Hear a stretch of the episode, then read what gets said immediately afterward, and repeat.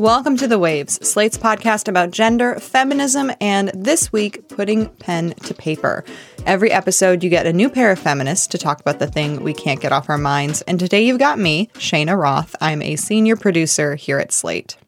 In 2018, hilarity ensued when writer Whitney Reynolds posted a challenge on Twitter Describe yourself like a male author would.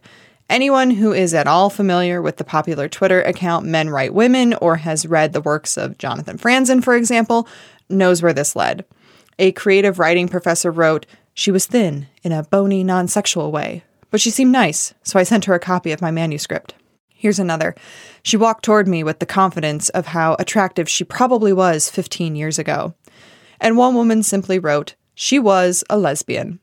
This challenge was obviously referring to a pretty specific cis heterosexual male writer, but it has always made me wonder can men write female main characters? Should women write male characters in the first person? And more than that, is it possible in either scenario to be gripping and honest? Because obviously, you can do whatever you want, but will you be successful at it? As the years have gone on since 2018, we've had a lot of discussion in the literary community about who gets to tell what stories. Should white people write main characters of color? What is the gatekeeping standard? And a lot of this goes back to marginalized voices previously not having the opportunities to write these stories for themselves that their white counterparts have always enjoyed. And that this can lead to a lot of drama porn. Hello, the 2020 American Dirt scandal. But the question of writing different sexes, of women getting into the minds of men and vice versa, hasn't been explored quite as much. And as someone who loves to write but can never quite seem to get her male characters to jump off the page, I wanted to explore this. Luckily, Vintage Contemporaries just came out. It's the coming of age story of a woman and two other women who impact her life. It's very female, and it was written by a man. We're going to take a quick break, but when we get back, I'm going to be joined by Dan Kois, a Slate editor, a man, and the author of Vintage Contemporaries.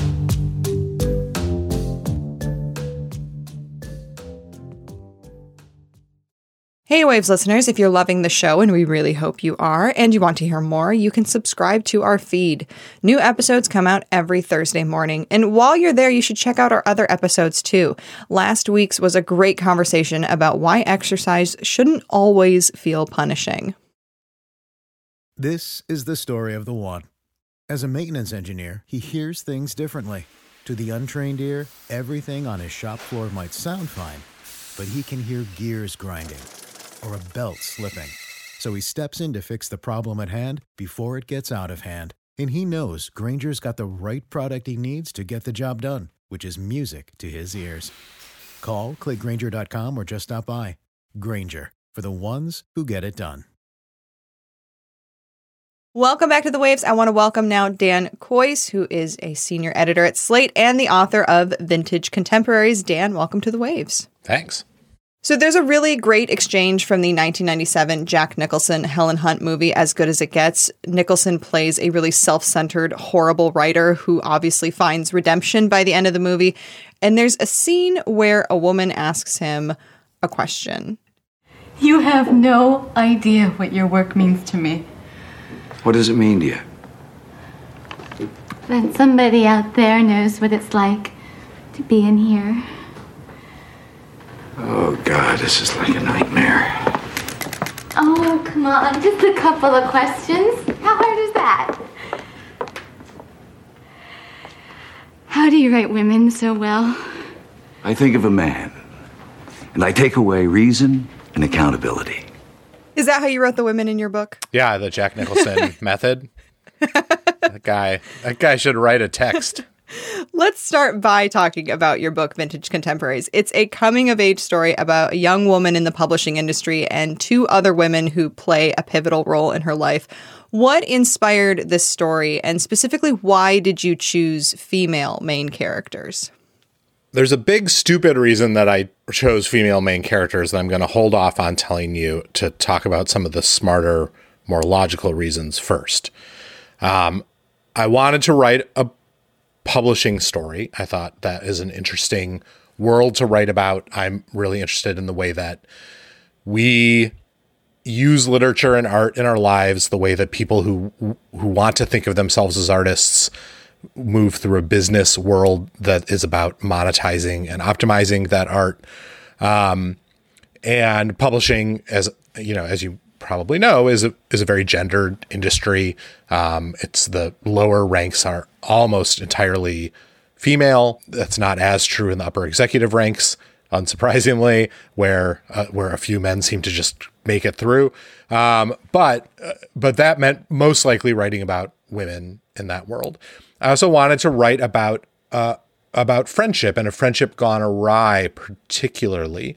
And male friendship is its own interesting topic, but female friendship seemed particularly a rich vein for me to explore, especially in the context of a book about people who really care about literature, because every woman I know who is in a very intense friendship with another woman who is also a reader often thinks of herself in terms of those like literary precedents. There's a line in the book where um, M, my main character, is thinking about her friendship with Emily, her best friend.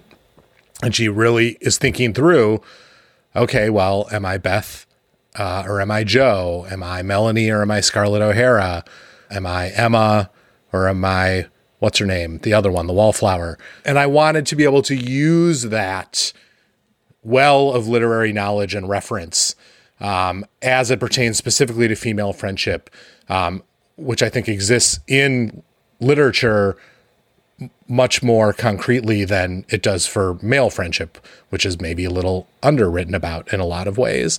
Um, in this case, the uh, the fact that this is a subject that's been extremely well written about was useful to me as opposed to feeling daunting. Um, but there's also a, a bigger, much more basic reason why I was writing about women, which is that I, you know, I'm a journalist. I'm a writer and editor at Slate. I have been writing journalism and memoir and nonfiction for like basically 20 years, um, ever since I did an MFA in fiction that uh, completely, that I bombed completely and sort of stopped thinking of myself as a fiction writer. And when I wanted to get back into that world, when I wanted to start making up stories again, I was very, very nervous about just writing myself, about just putting myself on the page and calling it fiction. I did not, I didn't particularly want to be writing autofiction.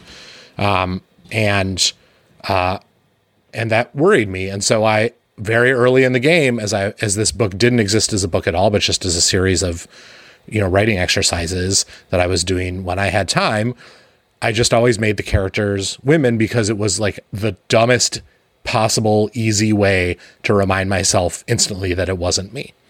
To, remind myself not to just write the things that I would do or say or think, but you think outside myself.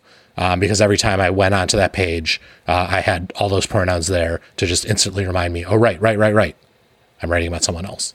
It's so interesting that that is such a part of your writing this book because when I'm writing, I struggle to write the opposite sex, in part because I inevitably find that my main characters have quirks or pieces of me or history that I have had in my life. There's like a, always like a touch of that auto fiction. And I feel like you could still have that if you have a character of the opposite sex. And did you find that with any of your characters, but specifically with the main character, Emily? And if so, how did that shape your thought about her as a character and maybe even about yourself? It seems impossible to me to to write fiction and to not include chunks of yourself in those characters, right? You are building from your own experience and memories and stories and then you are putting them into a narrative in a way that makes sense for that narrative, but there's always going to be some of you there. And, and the longer I wrote, the more I sort of came to terms with that, that there was going to be a real mix of me and these imagined characters in each of these, in each of the sort of the three central characters of this book, the three women at the center of this book, they each have some of me in it, in them. And I get a, very slightly annoyed with writers, though I'm sure they mean it and are saying this totally in good faith that this is just their process and it's different from my process. But I still get annoyed when writers are like, oh, yes, the character just took me in places I never could have imagined. I just closed my eyes and there she was speaking to me on the page.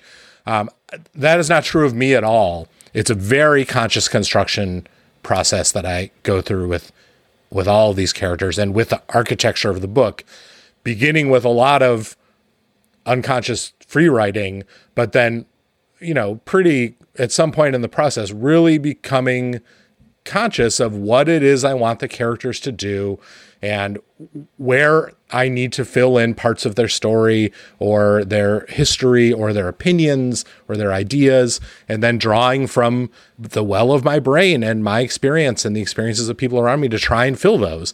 And that doesn't mean that it's all cribbed from my life, but it does mean that my life is in there somewhere for pretty much all of it somehow. It's interesting that that whole blending of of yourself and the characters and things like that and how it works within a writing process. And there's a part in the book that when it comes to sort of the female brain or the woman brain, I think you really got it spot on. And it's early in the book, so obviously there's there's more great parts throughout, but I really kind of glommed onto this because I feel like it's so hard to write believable interiority, you know, the thoughts in someone's head and you get at that as well as sort of the danger of a woman walking alone in the city sort of without showing any seams at all. So Slate producer Daniel Schroeder is going to read us a section of the book. This is where our main character, who's currently known as M, is walking alone. It made her feel better that Anne Marie would be horrified to know she was out in her neighborhood at night. She imagined with grim satisfaction the look on Anne Marie's face when she got the phone call telling her that her sister, her only sister, her poor, beloved little sister, had been murdered and stuffed into trash bags. She held off her nervousness all the way to Avenue B, trying to work out how many trash bags the murderer would need. In the end, she settled on four. She wasn't exactly small, but she thought a murderer could fit her entire torso into one bag. If he was determined. On Avenue B, the cab swept south toward the bridges, and she felt a little less acutely how foolish this entire peaked journey was. Should happen in New York. A guy had boiled his roommate and served her his soup to the homeless in Tompkins Square Park. Her mom had mailed her a newspaper clipping about his trial.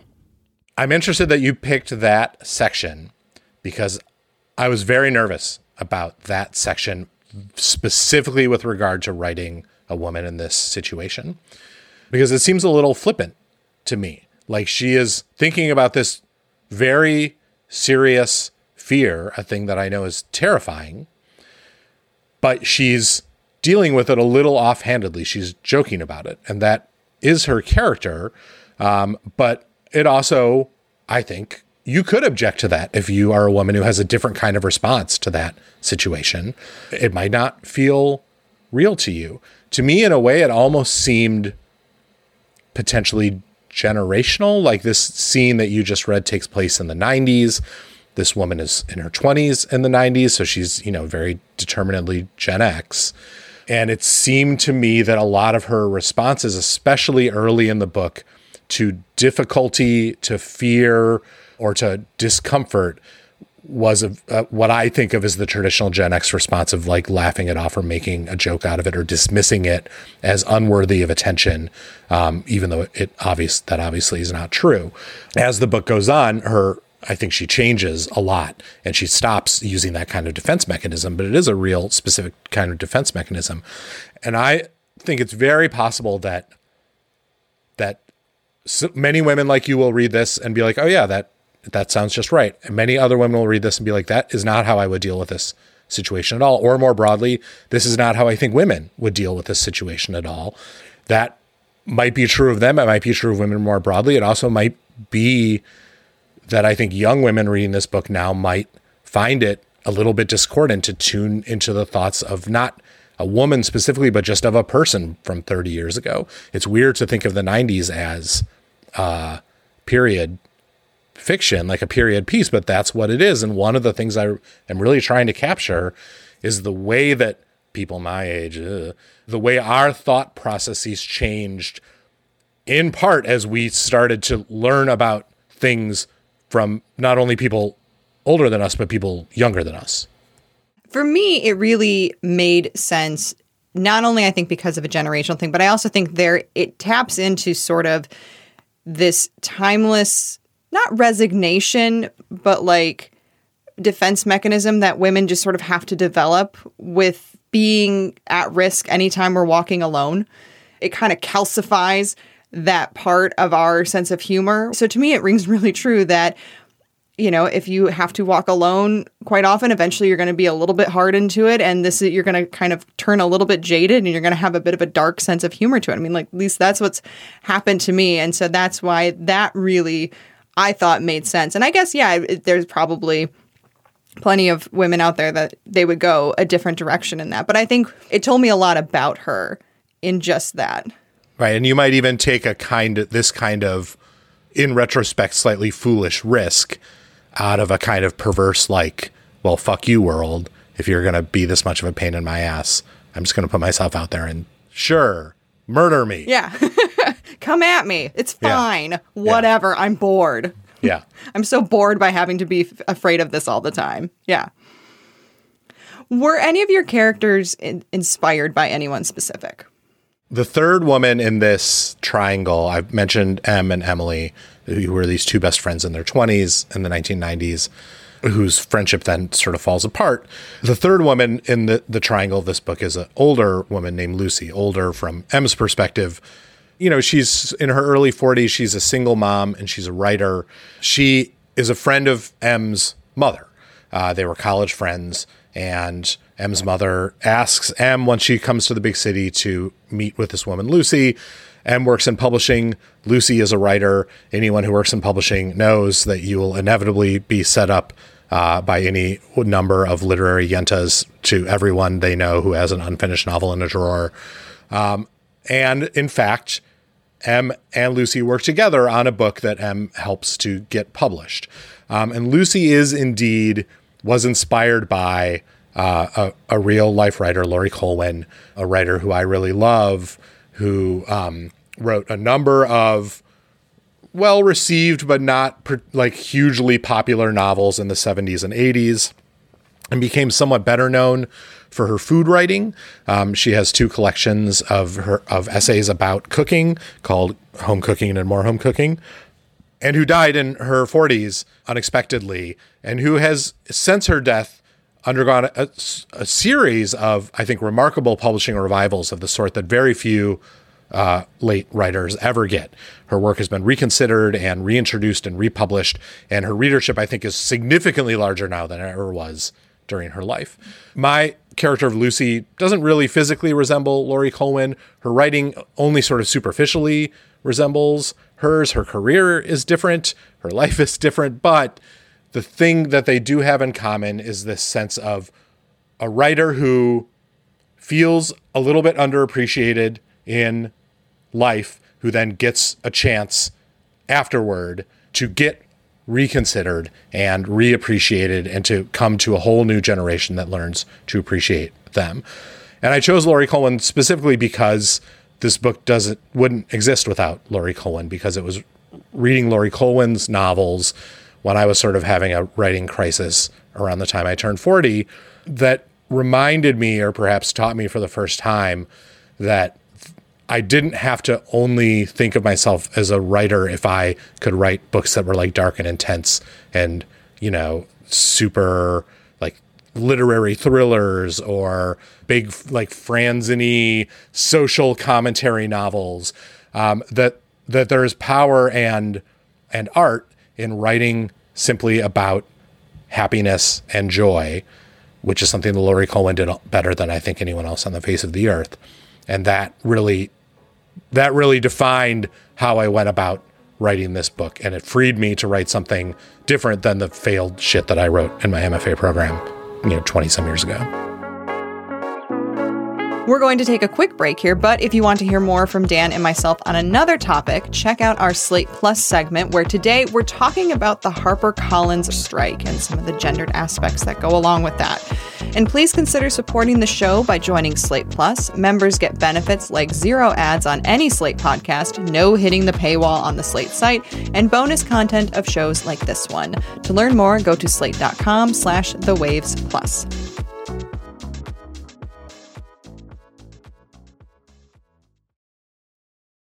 The subject of who gets to tell what stories has really, I think, come alive in the last few years. There was a really interesting story in 2021 about the most popular female author from Spain that was, in fact, three dudes in a trench coat, not literally in a trench coat, but it was it was three dudes and the jig was up when the three men accepted an award in front of the king of Spain despite years of telling people that the author's name Carmen Mola was a pseudonym. Uh, but the pseudonym of a mom of three. So they told everybody the name's wrong, but they also claim that the woman was real. There's a few different popular accounts that post really bad writing by men of women. I'm thinking of the Reddit thread Are Men Writing Women, the Twitter account at Men Write Women, which has a book coming out this fall called Write Your Breast. Dan, this is the world you wrote your book in. So, what are your thoughts on all of this? Well, it certainly made me very nervous. I know that by writing a book, uh, that focuses closely on women that in which most of them all of the main characters are women writing close third person essentially from a woman's perspective i'm doing something that i often find super annoying when other writers do it. Um, and that and i'm a guy reading it. Women in particular can find unbelievably annoying um, you know stretching to fully offensive and it made me more nervous because i don't know that i, I can't claim any particular expertise in women's lives or women's interiority. I'm as blinded by my personal blinders as every other human being on the face of the earth.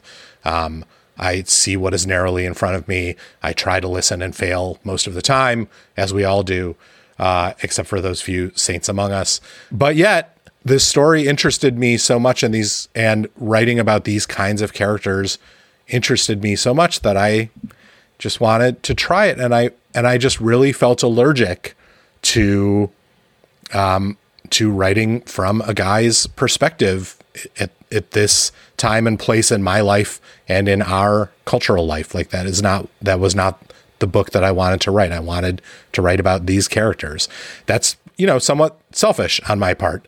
Um, novelists generally are fairly selfish about the things that they're doing, and so yeah, I worried about that all the time. I had a I had a book event last week with um, Taffy Brodesser Akner, who wrote Fleishman is in Trouble, um, a book that is a substantial amount of which is is using the interior, interiority of a male character, though the narrator is throughout, in fact, a woman. Um, the, this woman is imagining her way into a male character. And she, we talked about this a little bit, and she, my hunch is maybe quoting someone. I'm not sure. I've tried Googling it and couldn't find it. Maybe it is her coinage.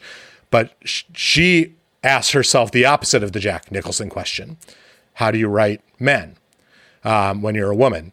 And she said, basically, well, I, uh, I think of a woman and then I make her free.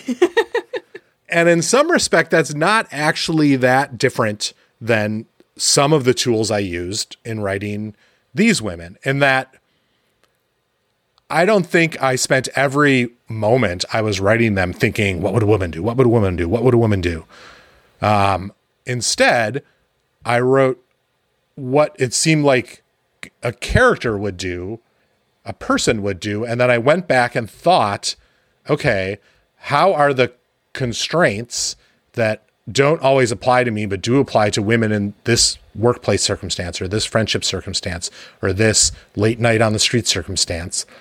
how does that affect this character in a way that I haven't previously been thinking about? And it's almost sort of an editorial layer, like a Photoshop layer you you lay over the initial thing to then try and view the story through a lens other than your own.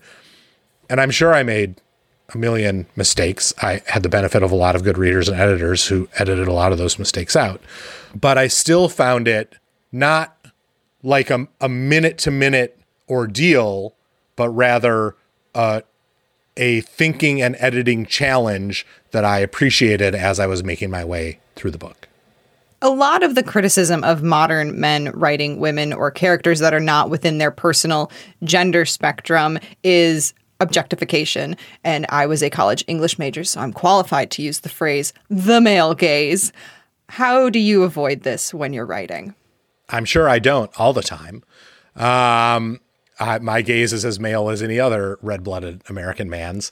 But it's very helpful as a guy to spend a lot of time uh, thinking about what women would do or say in particular circumstances or viewing your own work, your own imagination through doing your best to view it through a completely different lens, it does expose a lot of your prejudices and tendencies and your your your tendency toward objectification. There were plenty of places in in editing myself where I found, oh, this I really wrote this scene um, from the like the most boring possible dude's perspective of it, and surely there is more going on here that I should be exploring.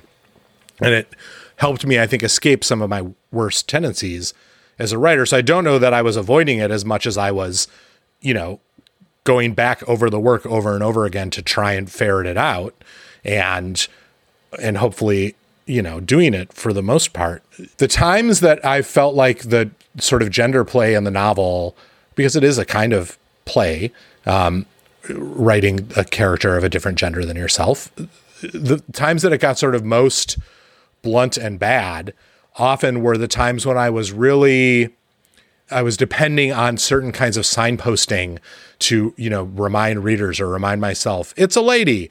I think in my first draft, there were, I'm sure, multiple references to the character's own breasts, for example. A thing that a woman writing that story would not necessarily a woman in that situation would not think of, but that a woman writing that story would not dwell on the way that a guy does in an extremely male gazy way. And I and pulling those back through edit and realizing that those are not that's not the way a woman would tell her own story necessarily, um, but is instead a way the way a guy signposts. I'm talking about a woman here. You know, there's even a tampon scene um, in an early draft that I got a very mixed reaction on from a number of different readers who are women. Some who are like, "Oh, this is fun. I I don't see this in novels very often," and some who are like, I don't see this in novels very often for a very specific reason, which is that it's dumb to put it in a novel. This is this is not part of the story that a woman reading it or telling it would care about. Please cut it for the love of God. So I cut it. So this isn't just a question of should st- cis straight men be allowed to write women without question, but it's it's also about writing outside of our lived experiences in gender and sexuality. Women writing men, non-trans authors writing trans stories. Obviously, this is something that has been explored a lot when it comes to race. There was the hashtag own voices debate recently. But when it comes to writing outside of our own sex and sexuality, it's it's something that we're I think a bit more used to and I wonder should we be questioning this or should this just be something that people do?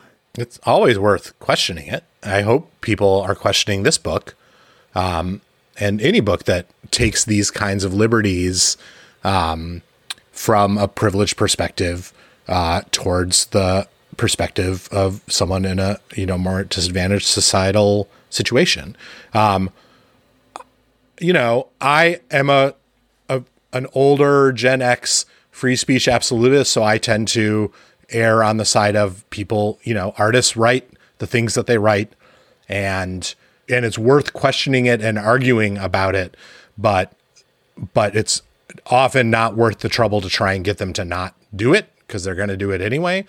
What I have loved learning from a younger generation of readers and writers especially online, even on Twitter, our accursed uh, platform, is that the ways that you challenge and think and talk about that, about that kind of appropriation or that kind of writing outside your own experience, are not, despite what I think a lot of people uh, on the right might suggest, are not about canceling writers, are not about silencing people, but are instead about arguing on the behalf of having the freedom and ability and the support to tell the stories that are important to them, um, especially when those stories come from non white male perspectives.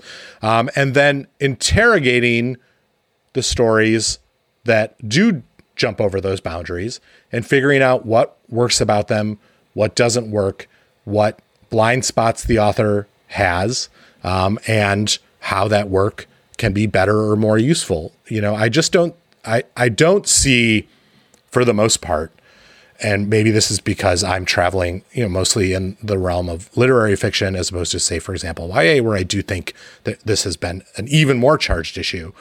But I don't see writers like being drummed out of publishing because of this or doing anything other than being yelled at online, which is totally fine. I've been blogging for 25 years. I'm used to being yelled at online. It seemed worth it to me to write this book this way because I found it so interesting and I hoped other people would also.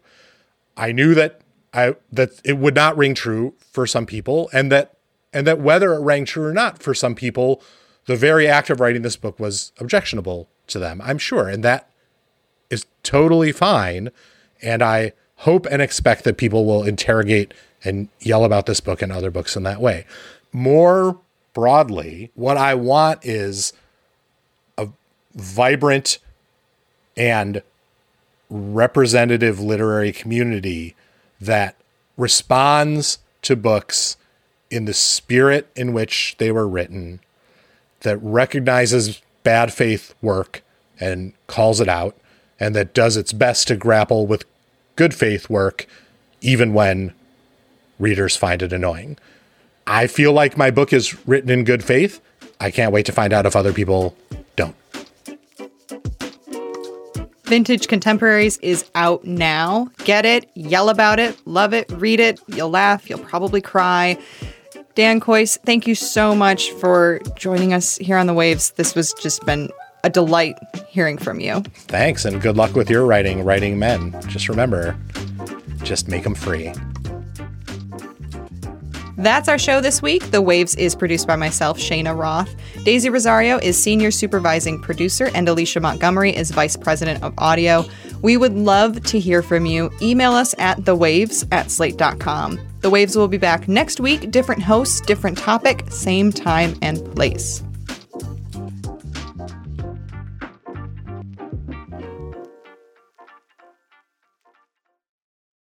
Thank you so much for being a Slate Plus member. And since you're a member, you get this weekly segment. Today, Dan and I are going to talk about the HarperCollins strike. Dan, when your book came out, you also had a piece about how conflicted you felt because your book was published by HarperCollins, a publishing house that currently has about 200 employees striking for better pay, benefits, etc. Dan, can you fill us in on some of the details on the strike and then explain why this made you feel conflicted about your book's publishing day? HarperCollins is one of the big publishing houses. Uh, they're called the Big Five uh, right now, although as they combine with each other, soon there will be only four, and then three, and then two, and then one, owned by Jeff Bezos. But um, uh, right now, it's the only one of the big New York publishing houses that has a union. Uh, it, in fact, about 200 employees of HarperCollins, mostly junior employees, assistants, and associates, um, are represented by the United Auto Workers, which I find delightful. And publishing broadly is an industry that has always really struggled with uh, pay disparities, with underpaying, um, with diversity issues for decades was the domain of uh, privileged people. You know, it was always sort of like I always described it as like it's where the the bookish, useless children of rich families went so they could actually have something to do during their days. Um, and because it paid so badly, because it was widely assumed that anyone who got into publishing was there because they loved books so much that they would put up with anything because there were so many people who wanted to work in publishing that if you, if uh, an assistant you know got uppity and wanted more money or more responsibility you could always find a hundred more like them out there on the street just begging for a job at penguin or random house or harper or whatever um, it's always been an industry that's just paid really badly, at the, especially at the lower levels, um, and that is really hard to advance in. And so generations of young people in publishing have struggled with this particularly young women. It's as I mentioned in the show, the the lower ranks of publishing, basically in every area in marketing and publicity and sales and edit, editorial and design, are overwhelmingly female, and that's always been the case. Um, those those generations of those women would find themselves stuck in these jobs, not getting paid enough, with no real recourse um, to do anything about it. So this HarperCollins strike, which is the first time the employees at HarperCollins have struck since the 70s, is a really big deal because the things that they are asking for are not outrageous. Um, they're asking, you know, to get the base salary at Harper um, raised from forty-five thousand dollars to fifty thousand dollars a year. Fifty thousand dollars a year in New York a city where you can't get your hair cut for less than fifty thousand dollars, and you know they're they're asking for the publisher to make steps on diversity and on um, on helping employees rise through the ranks. But it's like they're not they're not asking for the moon. Um, they've been on strike since November. Since they went on strike, the house, the publishing house, which is owned by the odious News Corp, um, Rupert Murdoch's company, has not come to the table. They've refused to negotiate since the day that they walked away from the table in the middle of negotiations and never came back. And so it really seems like they're just basically trying to starve these strikers out. Um, so that sucks. It's a like a sucky corporate situation caused entirely by a large corporation, I think, being in, insanely greedy. Uh, this is a great time for book publishing broadly. Publishers are making a, a ton of money. Um, reading habits have it, people have only bought more books since the pandemic, unlike say Hollywood or other entertainment industries. This is not like theater where they lost years of revenue. Publishing is doing great, um, but HarperCollins is refusing to pay these people, and as and any movement that these strikers can get is likely to have wide-reaching effects across the industry. Is likely to change pay scales and the work situation at pretty much every New York publisher as they all match whatever the strikers can get. This is all a very long winded way to say that it's a big strike and it pisses me off. And so to have my book. That was just some of our Slate Plus segment. If you want to hear the whole uh, thing, go to slate.com slash the waves plus to become a Slate Plus member today. Uh, slate.com slash the waves plus.